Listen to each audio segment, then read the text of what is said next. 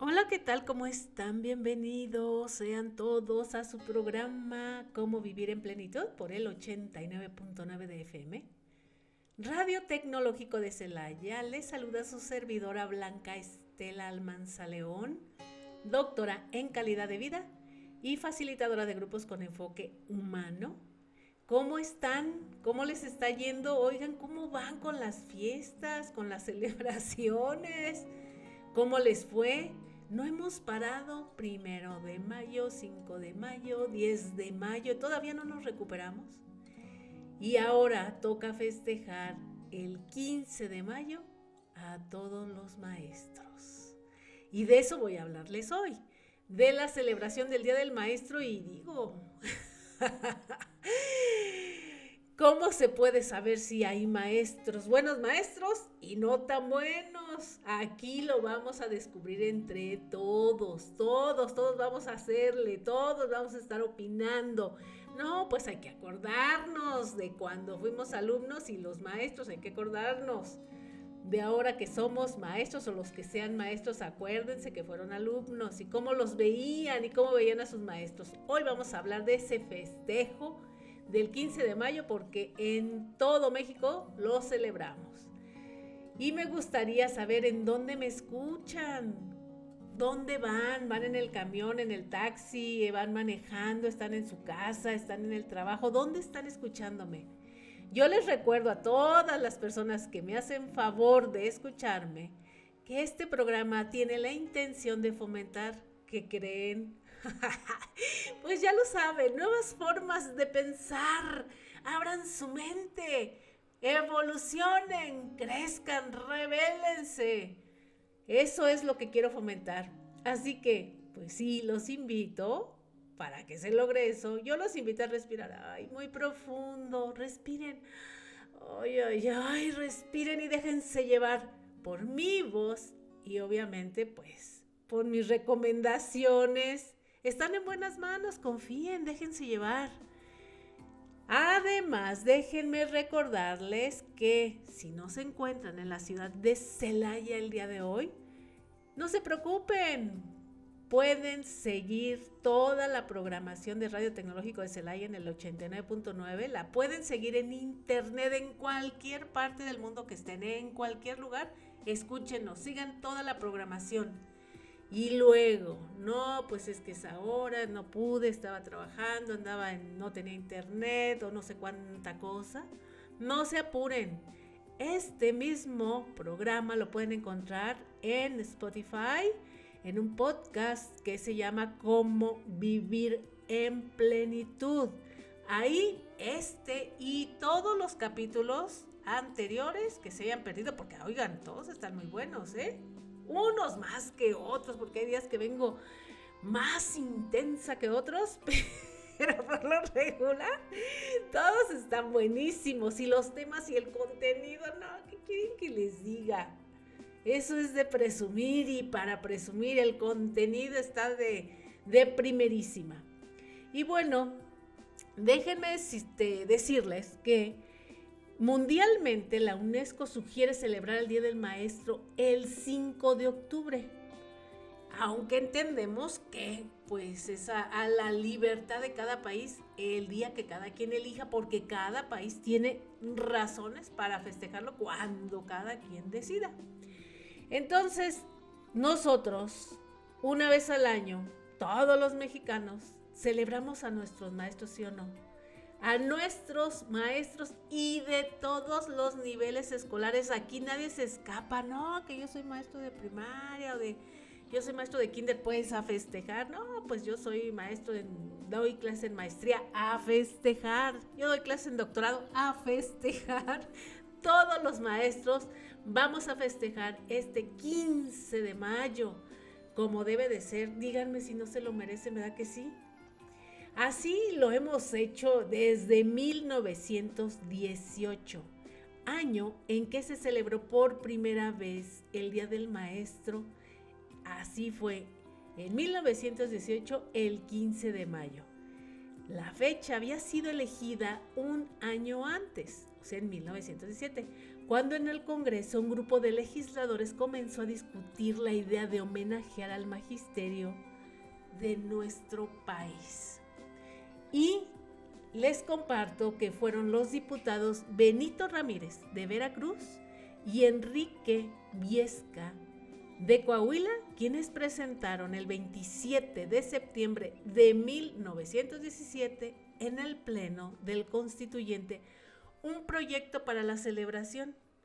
Recuerden que unos meses atrás, o sea, en febrero, se había aprobado la Constitución que nos rige actualmente. Entonces, al presentar el proyecto al Pleno de la Cámara, llamaron la atención sobre la injusticia prevaleciente con los profesores y la importancia de honrar y de dignificar su labor. En consecuencia, propusieron una ley de 2 artículos. El primero para declarar el 15 de mayo Día del Maestro y el segundo para que los padres o tutores encargados de los niños los enviaran en ese día a la casa de sus maestros para saludarles, rindiendo un homenaje y agradeciendo su trabajo. Así se le hacía. Imagínense ustedes, o sea, yo le tendría que decir a mi hijo, ¿sabes qué? Hoy es el Día del Maestro, ve a su casa a saludarlo y ríndele un homenaje, por favor. Reconócele y agradécele que te haya tenido tanta paciencia, porque luego nuestros adorados pequeñines, híjoles, tesoritos, nuestros tesoritos son intensos, ¿no? No, bueno, imagínense que yo, a ver, déjenme pensar si mi hijo iría a saludar a su maestro. No, si mi hijo es lindo, mi hijo es lindo y él adora a sus maestros, los superadora, les tiene una confianza y una consideración. Cuando le va mal en una, ella es un adolescente, no es un niño, cuando le va mal en una calificación, normalmente dice, no, mamá, realmente fui yo el que no estudié, no, el maestro no tuvo nada que ver. ¡Wow! Como debe de ser, así, háganse responsables los chavos, ¿no? Bueno, les decía que una vez aprobado el proyecto por el Senado, este fue ratificado por el presidente Venustiano Carranza. El decreto se publicó de manera oficial el 3 de diciembre de 1917 y entonces, en mayo del siguiente año, o sea, 1918, se realizó por primera ocasión la conmemoración en lo que hoy llamamos Ciudad de México, que antes se llamaba Distrito Federal. Ya después, con los años, el resto de los estados se unieron a este festejo. Acuérdense que antes estaba todo centralizado y todo pasaba en la Ciudad de México, todo en el Distrito Federal y acá en la provincia, como le llamaban allá los capitalinos, pues nos llegaba todo bien tarde, ¿verdad? Todo era tarde, hasta el festejo del Día del Maestro nos llegó tarde. Entonces, ¿por qué se eligió el 15 de mayo? Se eligió esta fecha del 15 de mayo para conmemorar la toma de Querétaro en 1867, cuando el ejército mexicano logró derrotar al Segundo Imperio de México. Pero el 15 de mayo no celebra únicamente una batalla, sino también en un personaje central en la historia de la educación religiosa. Recuerden que antes la religión participaba de una manera muy activa en la educación. Entonces, San Juan Bautista de la Salle fue un sacerdote y pedagogo francés innovador que consagró su vida a formar maestros destinados a la educación de sus hijos, de los hijos de los artesanos y de niños pobres de la época. El 15 de mayo de 1950 fue declarado patrono especial de todos los educadores de la infancia y de la juventud y patrón universal de los educadores por el Papa Pío XII. Hagamos memoria todos y vean cómo la religión influía de una manera muy importante en lo que era la educación. Incluso para alguien que quiere estudiar, de verdad, no me estoy yendo tan atrás.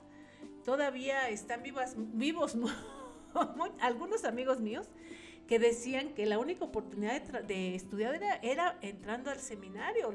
La religión católica, sobre todo, era la que tenía más facilidades, había pocas escuelas, y entonces todo lo que se tratara de educación, de simplemente alfabetizar, estaba muy organizado por la Iglesia, hasta tiempo después, cuando la educación se hizo laica. Y bueno, imagínense ustedes, si no tenemos algo que festejar, este 15 de mayo, a todos nuestros maestros, si nos dice la ley que hemos de decirles a nuestros hijos que vayan, bueno, es que ir a la casa está difícil, ¿verdad? Juras que el maestro va a recibir a todos ahí en su casa. Era obvio que estamos hablando de otro momento de vida, de otras épocas, de otros tiempos, en donde el maestro era el maestro del pueblo, y vete aquí a la esquina, y ve acá a la vuelta, y vete, está todo tan cerquita. Yo creo que hoy no va a ser posible que hagamos eso. Sin embargo, un día antes sí le podemos dar un reconocimiento, hacerle una cartita o decirle algo al maestro ya. Y luego los niños que ya son tan creativos, hagan algo por sus maestros, no sean ingratos. Reconózcanle honrada y honestamente su trabajo. De verdad que los maestros tienen que tener una vocación, híjole, no, ni siquiera me los imagino. Déjenme compartirles que en varios momentos de mi vida, no ahora, porque no,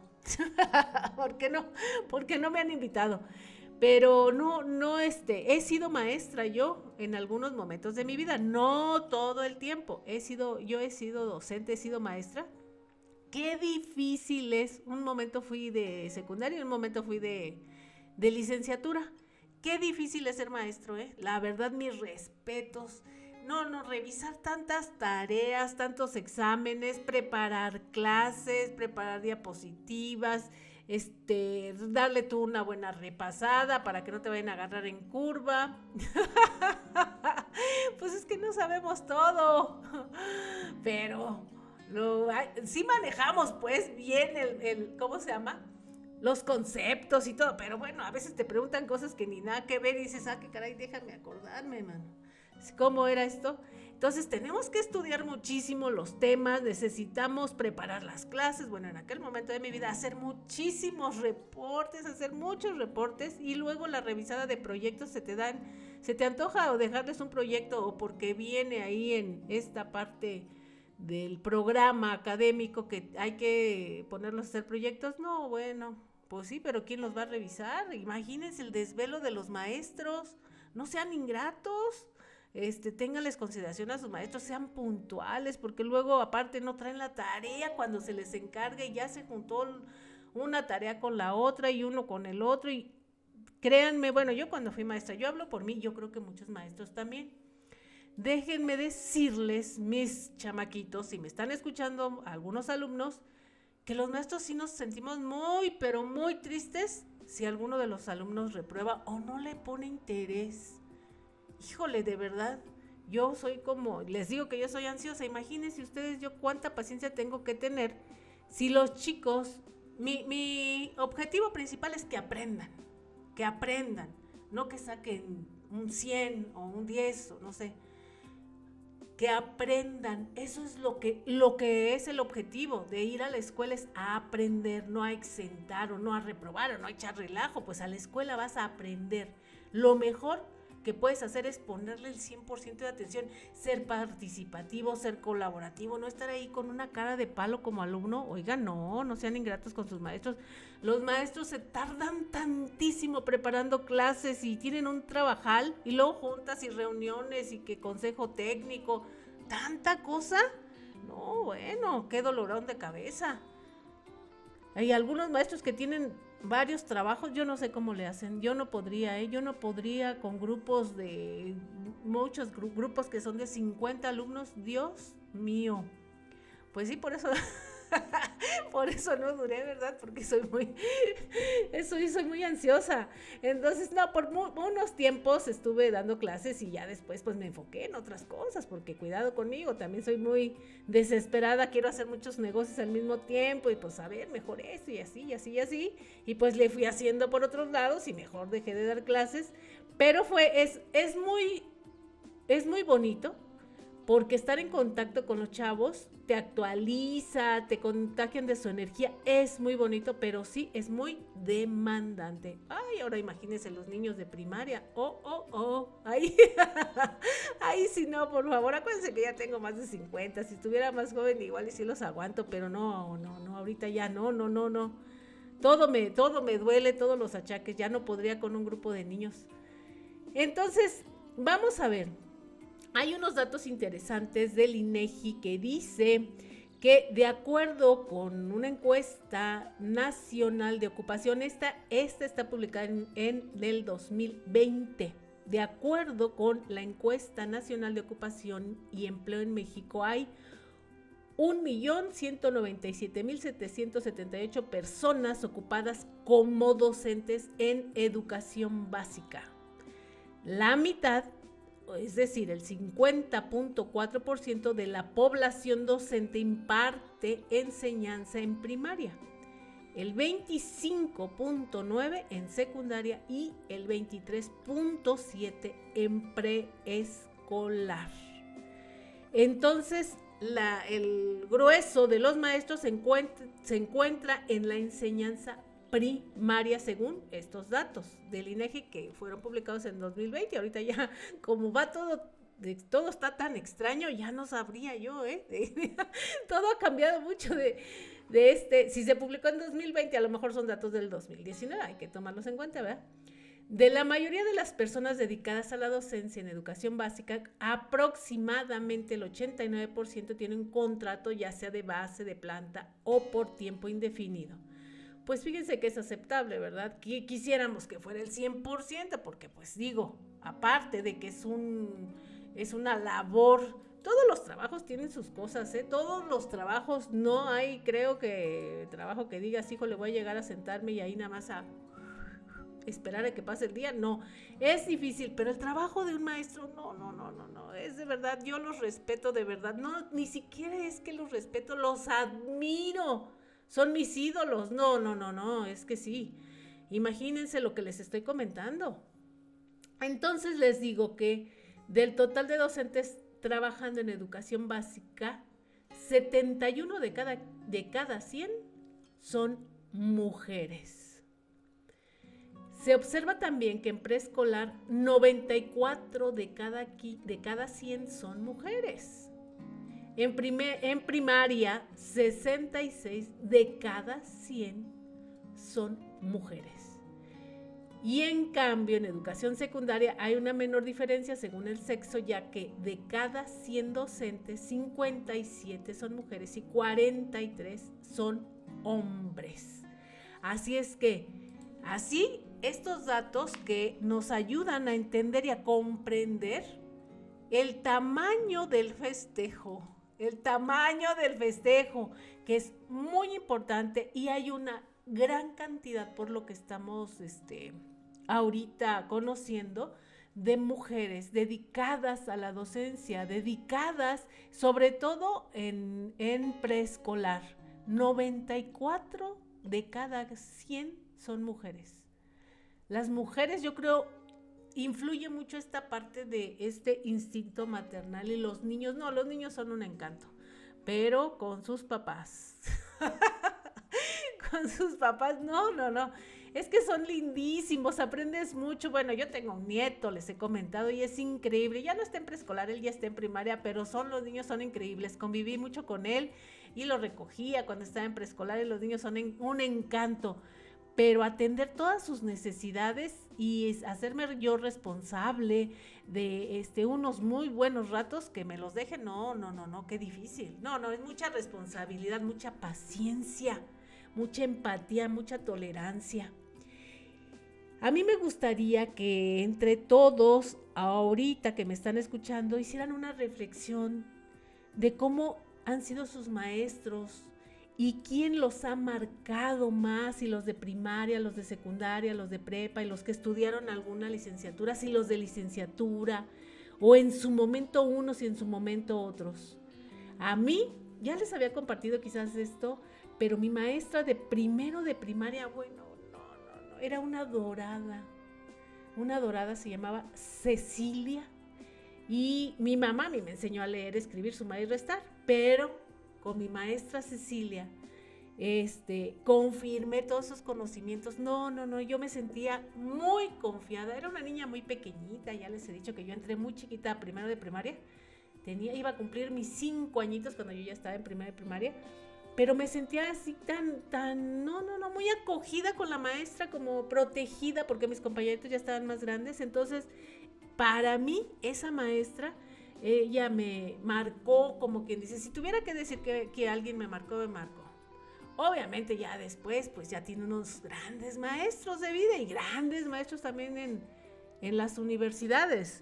A mí, en el doctorado, pues también hubo un maestro, el doctor Roberto Sampieri, que es una inspiración completita para mí, de un amor a la investigación, y ese me también, pero este es más actual, pero en mis maestros de primaria, mi maestra Ceci, qué bárbara.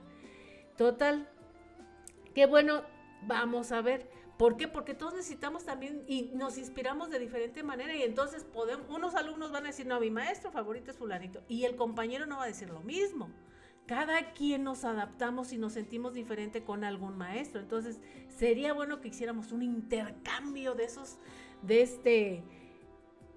esas experiencias, para que nos demos cuenta cuáles eran las diferencias y por qué, y cómo yo me sentía mejor con qué maestro, ¿no? Hay una investigación que hicieron Silvia Araceli Sánchez y Alejandra Domínguez de la Universidad Iberoamericana de la Ciudad de México, y hicieron una investigación, y ellas publican qué sería un buen maestro, sus características, y qué sería un maestro que no es lo mejor, y nada más vamos a ver sus conclusiones de su investigación. Ellas concluyen que se puede observar un buen maestro, y según los resultados de las encuestas, que los alumnos lo definían como aquel que tiene conocimientos al 100% sobre la materia que imparte. Esto es en licenciatura. Además de que este maestro se le ve por todos lados que está preparado. Además de que se ve que es responsable, además de que se le nota que es un hombre o una mujer inteligente, organizada, comprometida o comprometido, puntual, justo o justa, que está capacitado, que es paciente, que es cumplido, o cumplida, ¿eh? Acuérdense, nadie se me vaya a sentir porque no digo a veces eso de o. Todos cabemos aquí. Que es respetuoso, respetuosa, y que se comunica eficientemente. Y digo yo, es como una es como una carta a los Santos Reyes, que no está difícil. Pues es un buen maestro, pues sí. Imagínense ustedes, y si no. Es preparado, responsable, inteligente, organizado, comprometido, puntual, justo, capacitado, paciente, cumplido, respetuoso, y además que se comunique eficientemente. Aquí alguien que no sea humano. Híjole, no puede ser.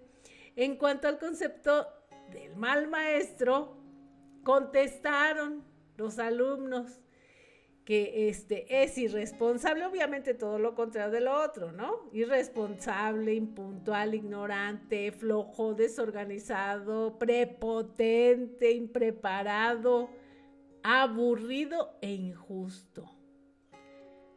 Es interesante observar que los profesores definen a un mal maestro como alguien desorganizado y no comprometido, mientras que los alumnos lo definen como alguien prepotente e injusto, barco y cerrado.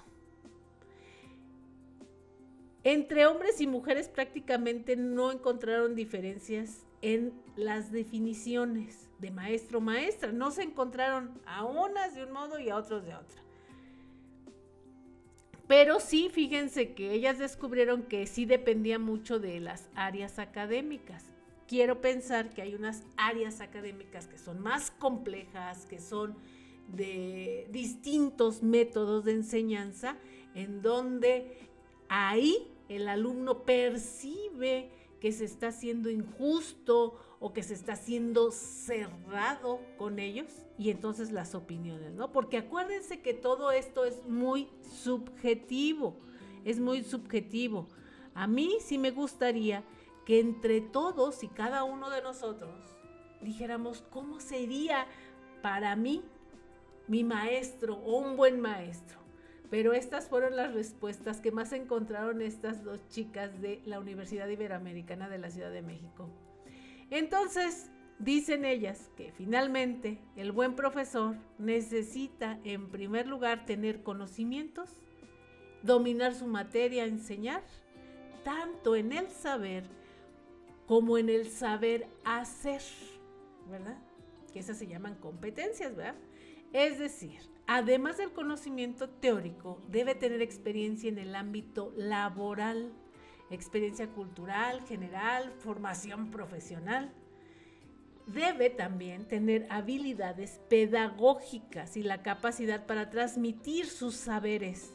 Tiene que tener buena comunicación, motivación, interés, organización, claridad, responsabilidad, cumplimiento y congruencia. Completando esta capacidad con la presencia de actitudes y valores como la justicia, la asistencia, la puntualidad, el respeto, la exigencia y la honestidad, para propiciar procesos de aprendizaje en sus estudiantes.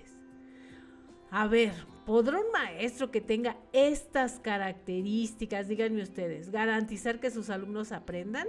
¿Ustedes creen? No, bueno, ¿qué creen? ¿Que ya conseguimos a uno que tiene 10 en todo? ¿Qué crees? Que tiene todo, todo, todo. Tú dime qué necesitas y yo te lo consigo. Tiene buena comunicación, es motivador, se interesa por los alumnos, es muy organizado, tiene claridad, es muy responsable, es muy cumplido, es muy congruente y además tiene unos valores de 10. Es súper justo, nunca falta, es puntual, es respetuoso. Y es además muy exigente con todo, porque como él da mucho, exige mucho. Y déjame decirte que es muy honesto. Ya con esto se pueden asegurar, con estas características, ¿se asegura y se garantiza que los alumnos aprendan? A ver, piénsenlo, piensen. Aquí nos trajimos a un estuche de monerías y no hay manera de que digan es que no, es que sabe que no es honesto, que no es justo. No, no, no, no, no, ya se los trajimos. ¿Van a aprender? La respuesta a esta pregunta, ¿qué creen? Sería no del todo, no necesariamente. ¿Por qué? Es importante no olvidar que independientemente de las características del maestro, un aprendizaje exitoso implica un doble compromiso, el del alumno y el del docente. El alumno que cuenta con un buen maestro tiene que asumir una disposición para aprender y comprometerse a trabajar para conseguirlo. Sin esta actitud de aprender, sin esta situación de que sí queremos aprender, el trabajo del docente no va a rendir frutos. Es más, incluso puede servir para nada. Si el alumno no está dispuesto a aprender, el trabajo del docente, del maestro, híjole, bueno, quizás haga algo con eso, quizás siembre algo. Yo soy de las personas que tienen esta creencia. Existe el que aprende más que el que enseña. Cuando yo quiero aprender, aprendo hasta de a uno que yo le diga que es un mal maestro, porque aprendo a no hacerle así, a no ser así. Ahí está mi parte de aprendizaje. Y puedo ser más responsable, más autodidacta, más proactivo para aprender, y no como algunos por ahí personajes que son muy extraños, de verdad. Acuérdense que yo he estudiado muchos años de mi vida, he estudiado muchas cosas y muchas cosas, y unas que no tienen nada que ver así como con algo que tenga una secuencia académica. He estudiado otras cosas, muchísimos diplomados, he sido alumna muchas veces, obviamente yo he sido más alumna que maestra muchos años, he sido mucho alumna y entiendo mi rol.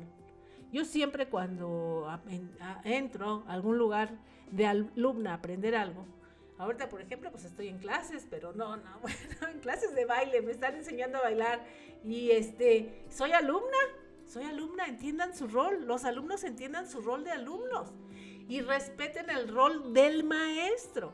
Entonces hay muchos alumnos que de verdad yo me quedaba muy sorprendida porque... Déjenme presumirles que soy una persona muy cumplida y muy comprometida. Y pues obviamente yo llevaba mis tareas a tiempo. Y si decían hacer del 1 al 100, yo hacía del 1 al 1000.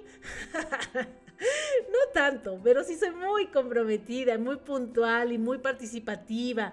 Y me gusta mucho aprender. A mí me encanta el aprender, A mí me encanta. Yo amo el aprendizaje. Entonces, imagínense ustedes que yo...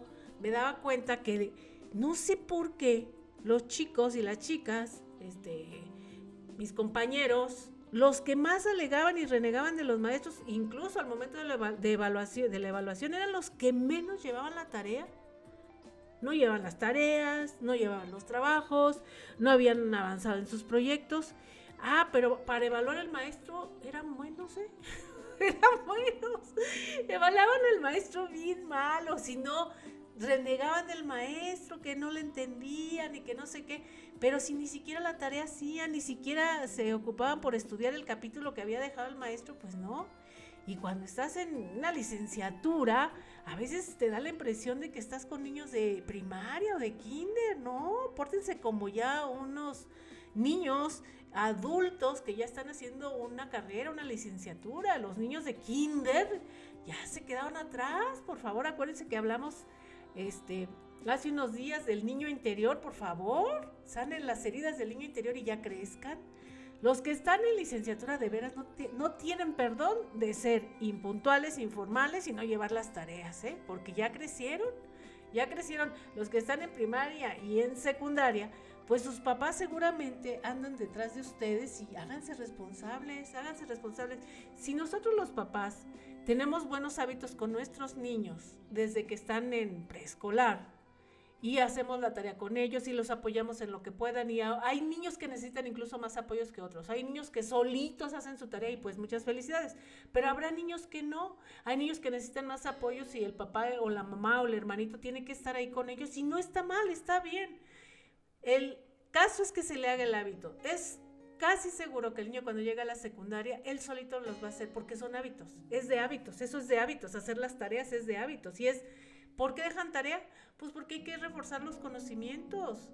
Y más vale que nos guste hacer la tarea, porque cuando trabajamos, cuando ya entramos a un nivel laboral, imagínense ustedes, todos son tareas, Todos son tareas, así seas el jefe del jefe del jefe, todos presentar proyectos, presentar reportes, hacer esto. No necesariamente te lo llevas a tu casa, pero aparte de que si tienes un trabajo muy operativo, vas, te das una vuelta, no sé, a la planta, a las instalaciones, al taller en donde estés, y te regresas y te sientas y a llenar hojas, y a hacer cuentas, sumas y restas, y a llenar reportes. No nada más vas y te das una vuelta y a ver, déjenme ver qué están haciendo, déjenme echarles un ojo, a ver si están trabajando. No, las tareas son esas, y así es que más vale que las agarremos mucho cariño y mucho amor. Los alumnos, agárrenle mucho cariño a las tareas y por favor háganse responsables. Si tienen una mala calificación, reconozcan, ¿sabes qué? No estudié lo suficiente, me fui a la pachanga, llegué en vivo de la fiesta, no sé cuántas cosas hay. No lleguen en estados inconvenientes a las clases, ni un día de un examen, por favor, estudien. Para un examen se tiene que estudiar y se tiene que repasar. Así tengas muy buena cabeza, hay que repasar, hay que estudiar, hay que tener buenos hábitos y hay que ir a la escuela por ese amor al conocimiento. Los maestros hacen muchísimo trabajo, mucho por nosotros, entonces es muy triste y muy decepcionante que no haya esa respuesta del otro lado, ¿no? Entonces, déjenme compartirles que un buen profesor es la base, lo que les decía, de una educación exitosa, pero no es todo. Pero sí, para que esto sea así, es preciso que el maestro tenga una serie de habilidades personales y profesionales, porque enseñar no es solo transmitir conocimientos, es mucho más. Se trata de saber crear las condiciones necesarias para que los alumnos aprendan a pensar y a construir su propio conocimiento sobre el mundo que los rodea. Esto es lo más importante que me gustaría que todos estuviéramos claros. Enseñar no es solo transmitir conocimientos o transferirlos, es mucho más. Se trata de saber crear las condiciones necesarias para que los alumnos aprendan a pensar y a construir su propio conocimiento sobre el mundo que los rodea. Yo les puedo hablar de algo, pero al mismo tiempo que les estoy compartiendo lo que estoy diciendo, está haciendo efecto en su cerebro con otras ideas y otros pensamientos, y les aseguro que hay palabras que le hacen más sentido que otras. Hay partes de mi conversación que a unos se les queda más que a otros. Yo a veces que les pregunto, cuando veo a mis hermanos, a mis papás o a algunos amigos si escucharon el programa de radio, ay sí, me gustó mucho cuando dijiste esto. Otro me dice, oye, no sabía que esto. ¿Se dan cuenta? Todos aprendemos y a todos nos ha sentido cosas diferentes. Así es el aprendizaje. Nosotros, con lo que nos transmite, ese conocimiento que nos transmiten los maestros, construimos nuestro conocimiento. ¿Por qué?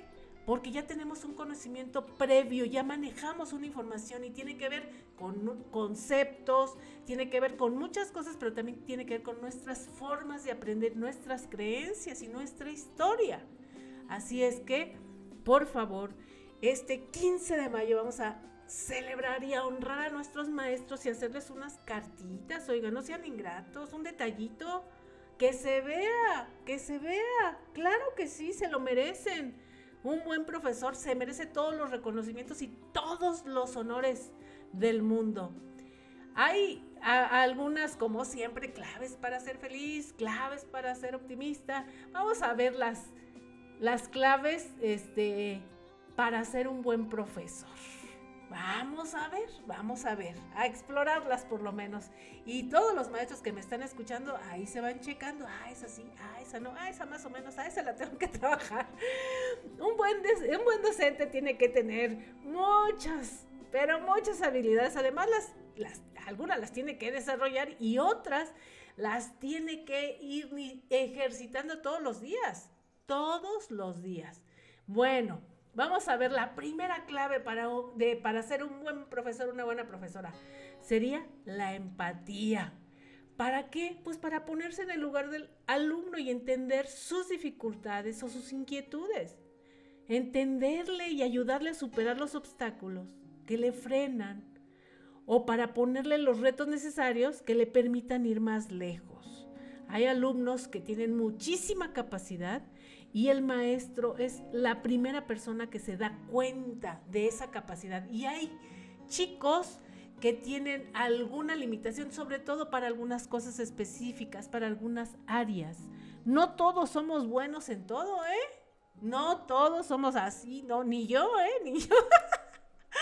No todos somos buenos en todo.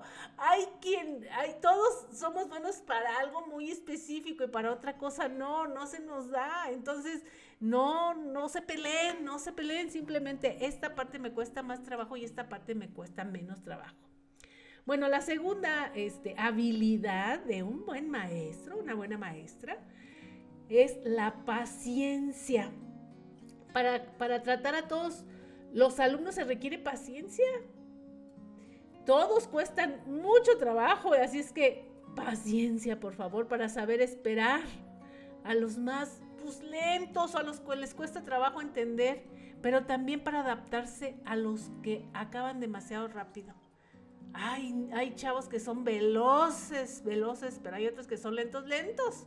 Entonces, cada quien tiene un ritmo. O sea, los pobres de los maestros tienen que hacer todo, pues nada más paciencia. Miren, lo único que tenemos que entender es, no voy a estar, paciencia unos, paciencia para los otros, para acá, para allá. No, lo único es que tengo que entender que existe. Y ya con eso, con que esté enterada de que existe, ya con eso. También, la tercera tiene que tener entrega por su profesión y por el trabajo que ejerce. Por favor, el buen profesor se preocupa por transmitir y contagiar el afán de superación que supone aprender, sin importarle el número de alumnos por clase, ni las diferencias cognitivas, culturales, sociales o económicas que existen entre muchos de los alumnos. Debe de ser un maestro entregado. La número 4, entusiasmo por lo que hace. Híjole, eso sí, yo sí era muy entusiasta. Yo era una maestra integral. Les enseñaba también, como daba una clase de inglés, les enseñaba canciones. Y bueno, hacía así muchas cosas, obras de teatro en inglés. Entonces tiene que tener ese entusiasmo por lo que hace, capaz de motivar a sus alumnos, contagiarles las ganas de aprender y de saber. Un entusiasmo capaz de llegar al alumno y hacerle despertar su curiosidad ante lo que le rodea. ¿Verdad que suena bonito? Un maestro tiene que ser creativo, un buen profesor ha de ser capaz de ser creativo tanto en el modo de atraer la atención de los alumnos como en la forma de exponer sus conocimientos, creando lecciones únicas, cautivantes y dinámicas. Hay un profesor, ahorita que hablamos de creatividad, hay un profesor que se llama Xuxo Ruiz, español, que es maestro de cuarto de primaria, y él mezcla sus clases con magia. Es mago y es maestro, y es súper creativo para darles las clases a los chicos. Ahorita me acordé de que tiene que haber creatividad. Por favor, un maestro tiene que ser flexible. Flexibilidad ante una situación especial o problema. Debe ser capaz de cambiar y encontrar el camino para que todos los alumnos comprendan el concepto que está explicando. Cambiar el rumbo y adaptarse a las necesidades del grupo, de la clase. Es que no, si yo sé que no me están entendiendo, no son ellos, soy yo. Tengo que ser flexible. No, pues ahora ni modo, ya si no entendieron, ya no entendieron. ¿Cómo? No, debo de decir, algo estoy haciendo no correctamente, que la mayoría no me está comprendiendo, que no me está entendiendo. Nosotros, en los facilitadores de grupos, les llamamos lectura de grupo. Hay que tener lectura de grupo. Si el que se está durmiendo, pues hay que ponerles un ejercicio. A ver, vamos a despertar. Despierten, muévense, chavos. Vamos a hacerle así. A ver, ¿cómo quieren hacerle para acá? Vamos a aprender esto hoy. ¿Cómo le quieren hacer? Hay que ser muy flexibles. Hay que ser coherentes en las decisiones. Un buen maestro debe saber poner normas y reglas en su aula, coherentes y consistentes. Debe ejercer la autoridad que su posición le otorga sin caer en el autoritarismo, lo que les restaría credibilidad y alejaría de sus alumnos. Por ejemplo, si no permite a sus alumnos comer en la clase, pues él tampoco debe hacerlo. Pues sí, no sabes que está prohibido comer en clase y el maestro saca ahí sus carnitas, qué cosa, su torta de carnitas o sus tacos de barbacoa. No, por favor, no. Fíjense que nosotros, yo cuando he facilitado grupos que no son académicos, pues de empresas y así, las reglas las ponemos entre todos desde el principio. ¿Saben qué? ¿Qué sí les gustaría que no? Aparte de las que hay ya en la empresa, ¿no? Pero ponemos extra. ¿Qué les gustaría que sucediera en este grupo? Que sí y que no. No decir malas palabras, obviamente sí comer o no comer, nos ponemos de acuerdo, apagar el celular, cosas así, y se deben de respetar, ¿no? El maestro va a estar hablando ahí por teléfono, si dijimos no el celular, pues no, pues es que están haciendo un trabajo, no, o sea, estás en clase, estás al 100%. Tiene que tener humildad también un buen maestro, Por más que se esfuerce, puede no ser infalible como cualquier persona, puede cometer errores, ser capaz de reconocerlos, admitirlos y pedir disculpas. Es una cualidad que siempre jugará a favor del maestro, aumentando la confianza de los niños o de los adolescentes o de los adultos, ya que le verán como lo que es un ser humano. Sí, o sea, si dije cosas así que llegué diciendo cosas que no eran las mejores, porque el tráfico, porque me pasaron cosas o no sé cuánto, algo que me equivoqué. Si pasan cosas equivocadas o le dije a un chico algo que se salió de control en algún momento, llamé la atención de una forma ofensiva o no sé, híjole, hay que tener humildad y decir, ¿sabes qué? Me equivoqué. O si me meten en camisa de 11 varas, si me preguntan algo que no sé, ay, pues no sé, déjame investigarlo. No voy a decir, híjole, no, e inventarle cosas. No, ¿sabes qué? No recuerdo, no lo tengo a la mano ese conocimiento, pero te lo investigo, no te preocupes. Hay que ser humildes, co-construimos el conocimiento. El maestro no es el sabelotodo, co-construimos el conocimiento. El maestro debe de respetarse a sí mismo, y así se gana el respeto de los demás. O sea, delante de los otros maestros debe ser respetuoso con los demás y no darse a llevar ni haciéndose el chistoso ni nada, hacia sus alumnos, pues con más razón, hacia los padres de los chicos, de los niños de secundaria, primaria, y hay veces que también tienen relación con los papás de los niños que ya están en licenciatura, pues también el maestro debe tratar a todo mundo con respeto, todo mundo. Si hay algo que deben tener en cuenta los maestros es que son un modelo a seguir, por favor, recuérdenlo, para cada uno de los alumnos, que les observan constantemente cómo actúan, cómo hablan, cómo se mueven, cómo responden, hasta cómo se visten. Los alumnos, o sea, están ahí, son nuestros clientes cautivos. Y si son nuestros clientes cautivos, ¿por qué no enseñarles todo lo que somos nosotros? Personas rectas, personas educadas, personas cultas, con un amor a la cultura, al conocimiento, a los libros, al saber, al ser con disposición, al ser solidario, al ayudar al otro, al promover el conocimiento. Así nomás de pequeña está la tarea. Y la última sería, otra habilidad de un buen maestro, la última sería la responsabilidad, ya que trabaja con un material muy sensible que son las personas, los niños, los jóvenes, los adolescentes.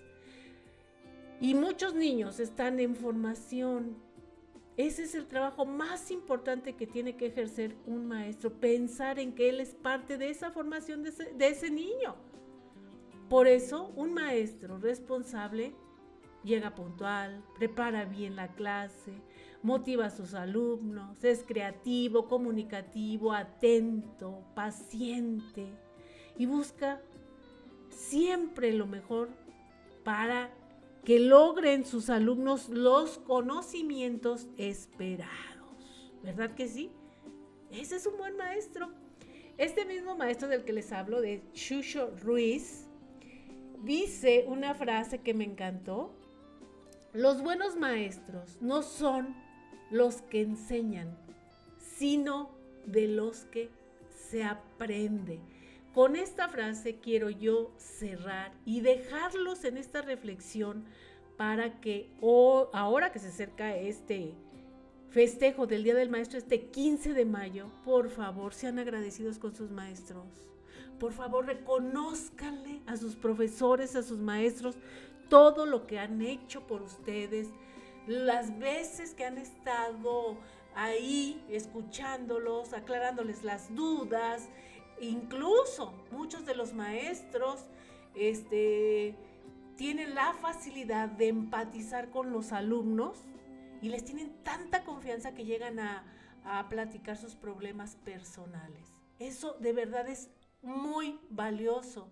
Y nosotros, los adultos, yo ya no soy maestra, pero cuando fui, entendí muchas partes de cómo los chicos se pueden acercar con esa confianza y que toman en cuenta nuestras opiniones. Así es que tenemos que ser muy atentos, muy sensibles y muy cuidadosos cuando nosotros opinamos en las vidas privadas de los chicos. Bueno, ¿cómo les fue? ¿Cómo les fue del Día del Maestro? Espero que se la pasen increíble. Les mando un abrazo yo a todos mis maestros. Para mí han sido y van a ser maestros de vida que llegaron a mi vida por alguna razón y con muchos de ellos sigo en contacto. Soy muy afortunada y muy bendecida. Nos vemos la próxima semana y pórtense bien. Bye, bye.